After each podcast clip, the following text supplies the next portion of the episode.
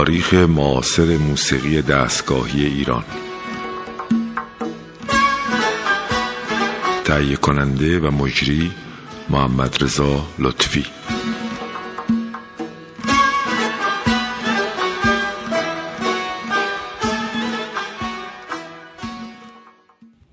سلام بر شنوندگان عزیز رادیوی فرهنگ. امیدوارم که از سلسله برنامه های سرگذشت موسیقی ایرانی خوشتون اومده باشه و مورد استفاده قرار گرفته باشه. من اشاره می‌کنم به برنامه قبل که ما در مورد شادروان روح الله خالقی صحبت کردیم که از شاگردان بارز مکتب استاد وزیری بودند و قول دادیم که در واقع در این برنامه از شادروان استاد بزرگ ابوالحسن سبا صحبت کنیم.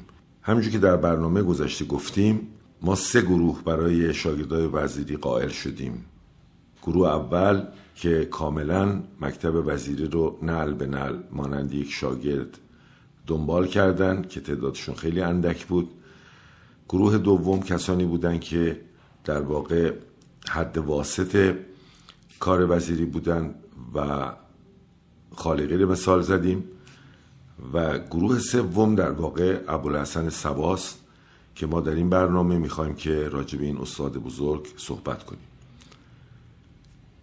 همین گونه که می‌دونید قبل از اینکه ابوالحسن سبا وارد مکتب آموزشی علی نقی وزیری بشه شاگرد میرزا عبدالله بود و در دوره طفولیت در سنین پایین شاید حدود در هفت سالگی به مدت دو سال با این استاد یگانه و حافظ ردیف کار کرد بعد استادش فوت کرد و در دوره نوجوانی وارد مکتب وزیری شد و ساز ویالون رو که قبلا با حسین اسماعیل زاده با کمانچه شروع کرده بود در مکتب وزیری با استایل موسیقی غربی در واقع شروع کرد و به خاطر عشق خیلی زیادش به این ساز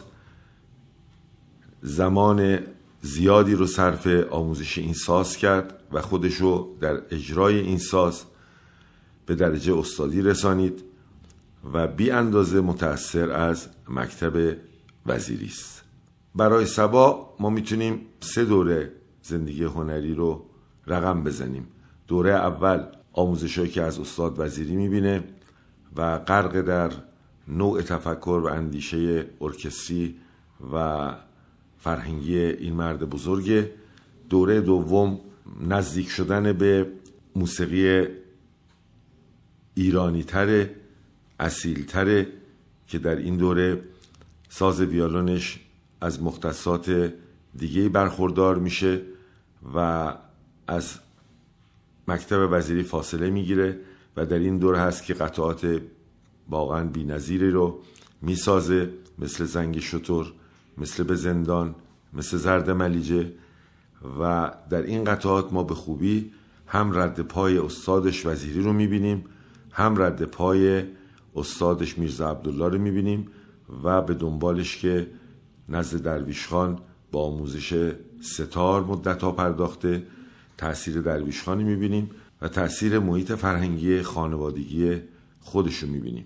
دوره انتهایی دوره که سبا از اجرای ویالون فاصله می‌گیره و به همون ساز ستار بیش از هر ساز دیگه نزدیک میشه و ما خوشبختانه آثار بینظیری از اجرای ستار این مرد بزرگ به صورت خصوصی داریم و این دوره در واقع بیشتر حال هواش و نزدیکیش با ساز ستار هست که راجع به این بخشم صحبت خواهیم کرد. اگر بخوایم تاثیرات این استاد بزرگ رو در زمین های مختلف بازگو کنیم اولین تأثیر استاد ابوالحسن سبا توجه بی اندازه اوست به آموزش.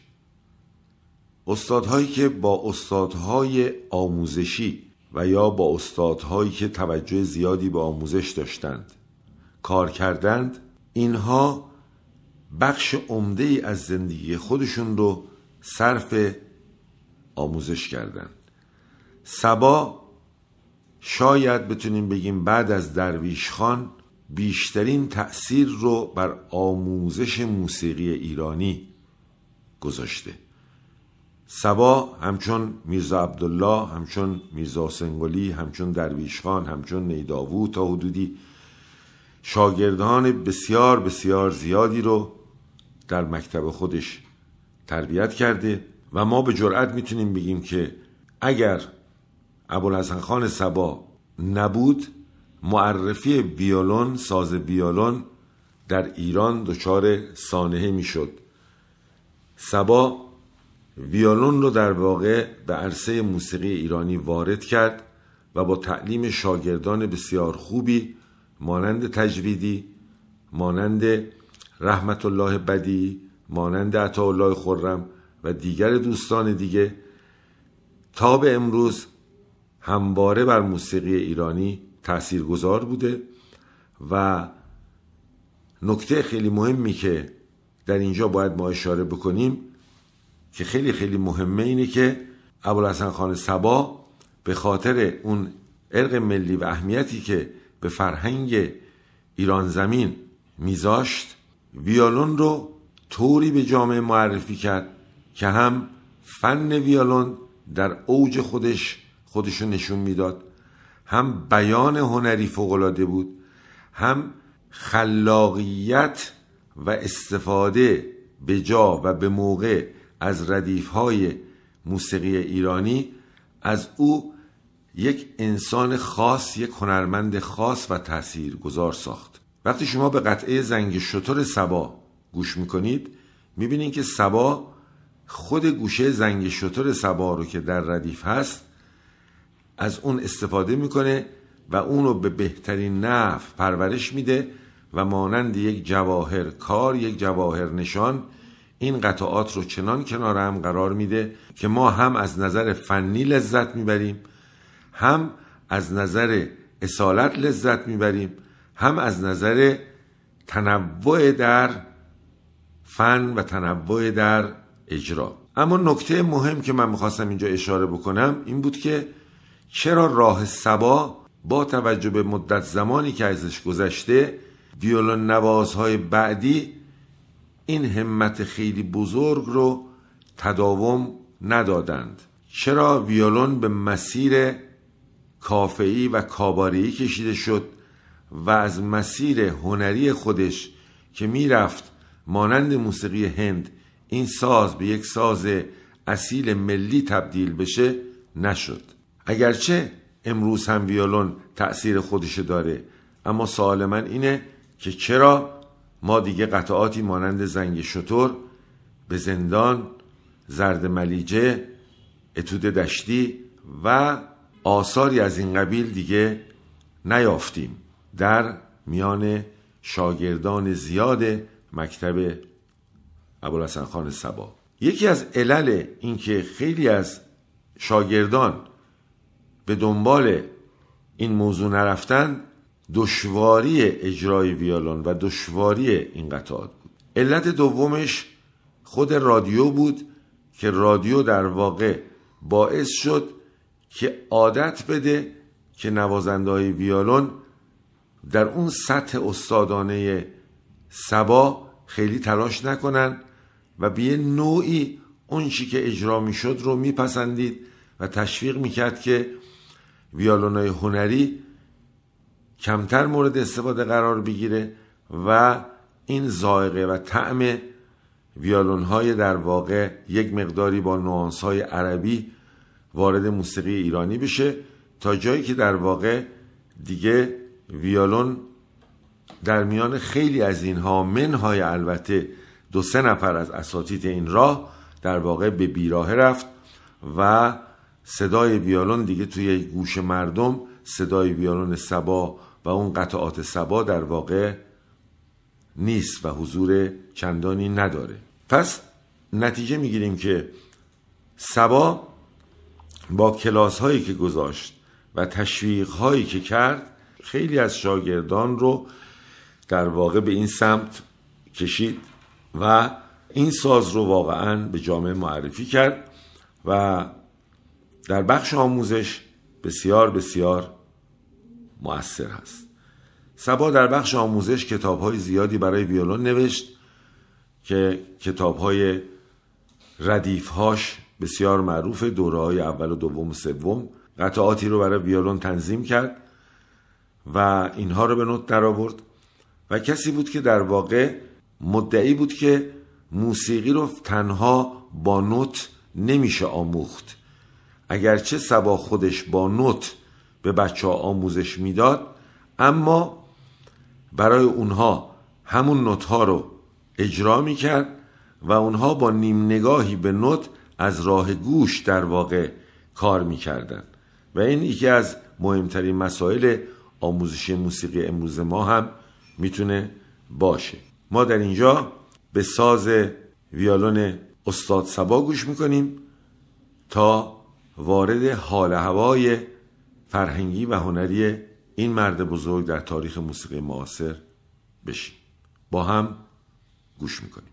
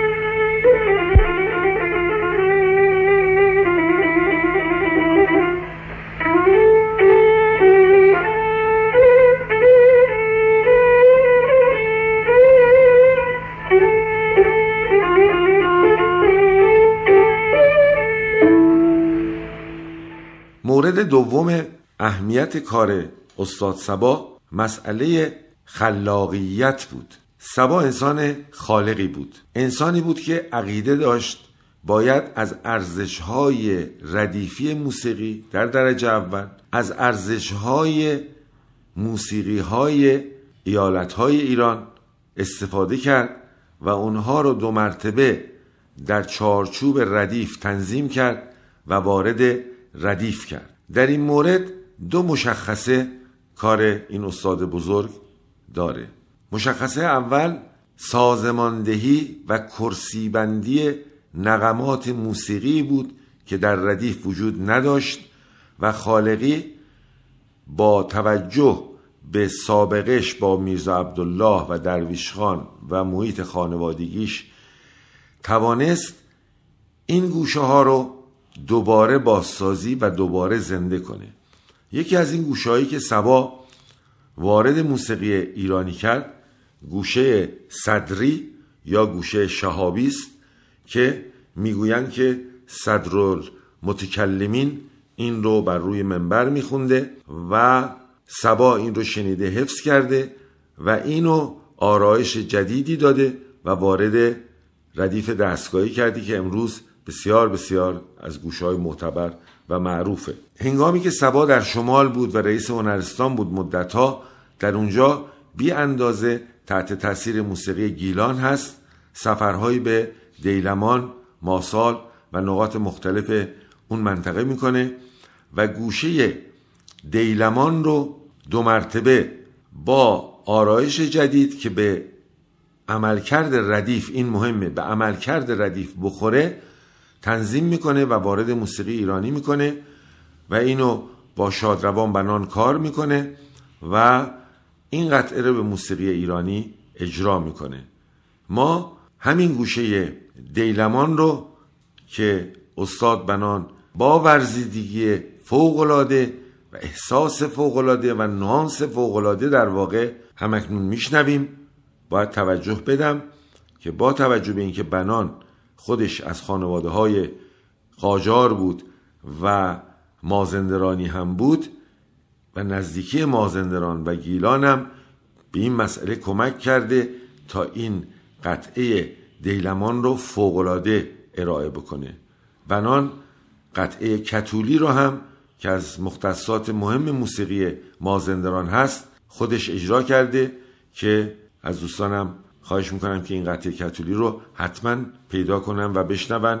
ما هم اگه فرصتی شد بعدا این رو در برنامه استفاده خواهیم کرد. با هم گوش می‌کنیم.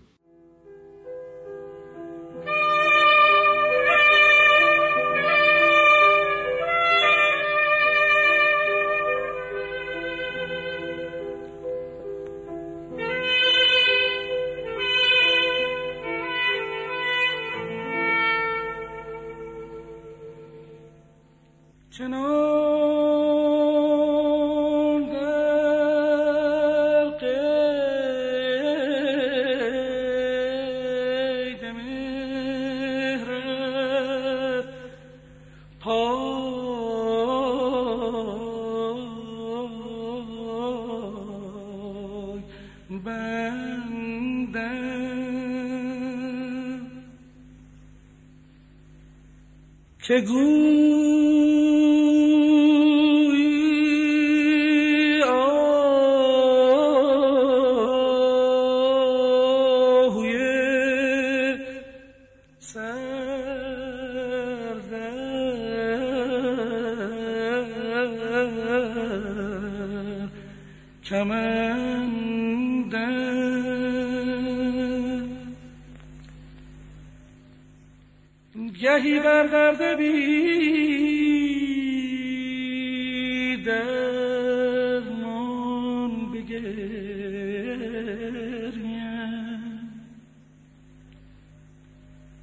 گهی بر حال بی سامان بخندم. نه که دل بردارم از دوست.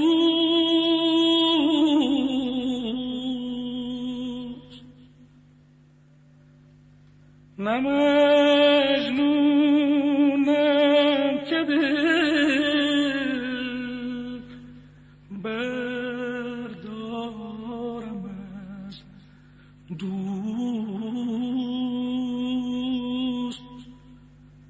مدگر آقلی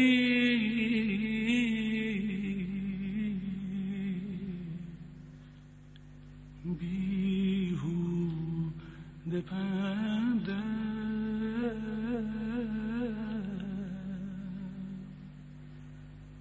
مدگر آقلی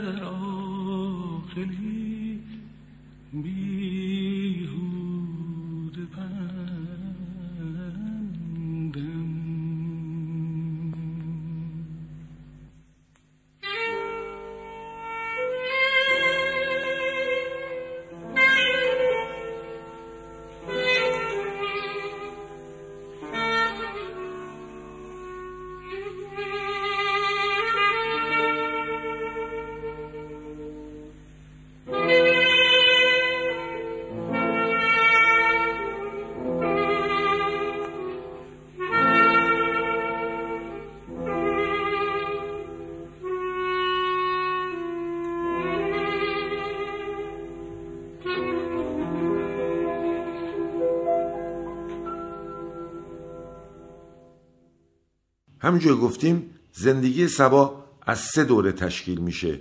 دوره اول دوره که شاگرد میرزا عبدالله و درویش خانه.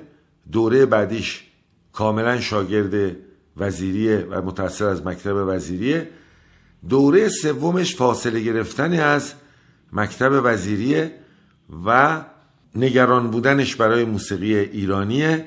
در این دوره است که تاثیر زیادی بر موسیقی اصیل ایرانی ما می‌ذاره.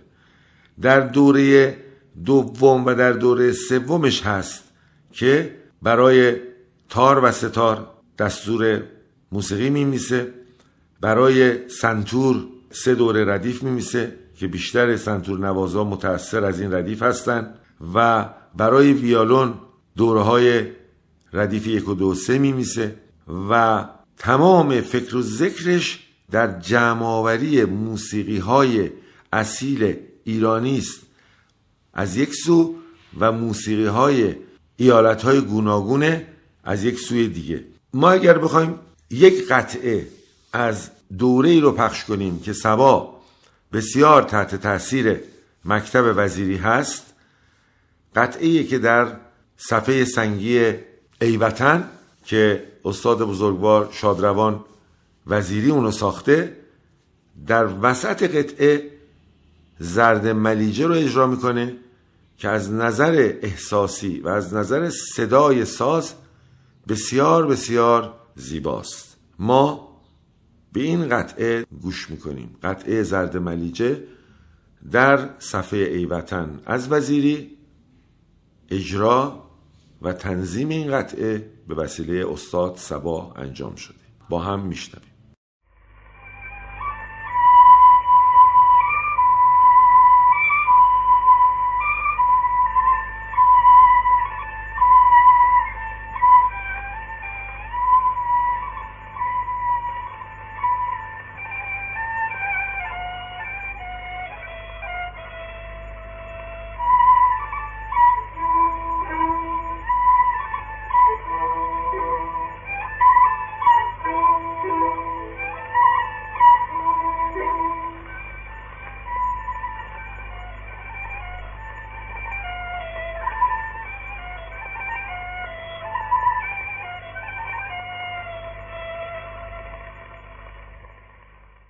ما در برنامه آینده و برنامه بعدی احیانا باز روی سبا صحبت خواهیم کرد چون زندگی این مرد از عظمت و پرکاری و کیفیت و هنر و خلاقیت و تأثیرگذاریش در زمین های مختلف اونقدر زیاده که ما در یک برنامه واقعا قادر نیستیم تمام این مختصات رو عنوان کنیم. من شما رو به خدای متعال می سپارم روز و شب شما خوش باد تا برنامه بعدی همین ساعت.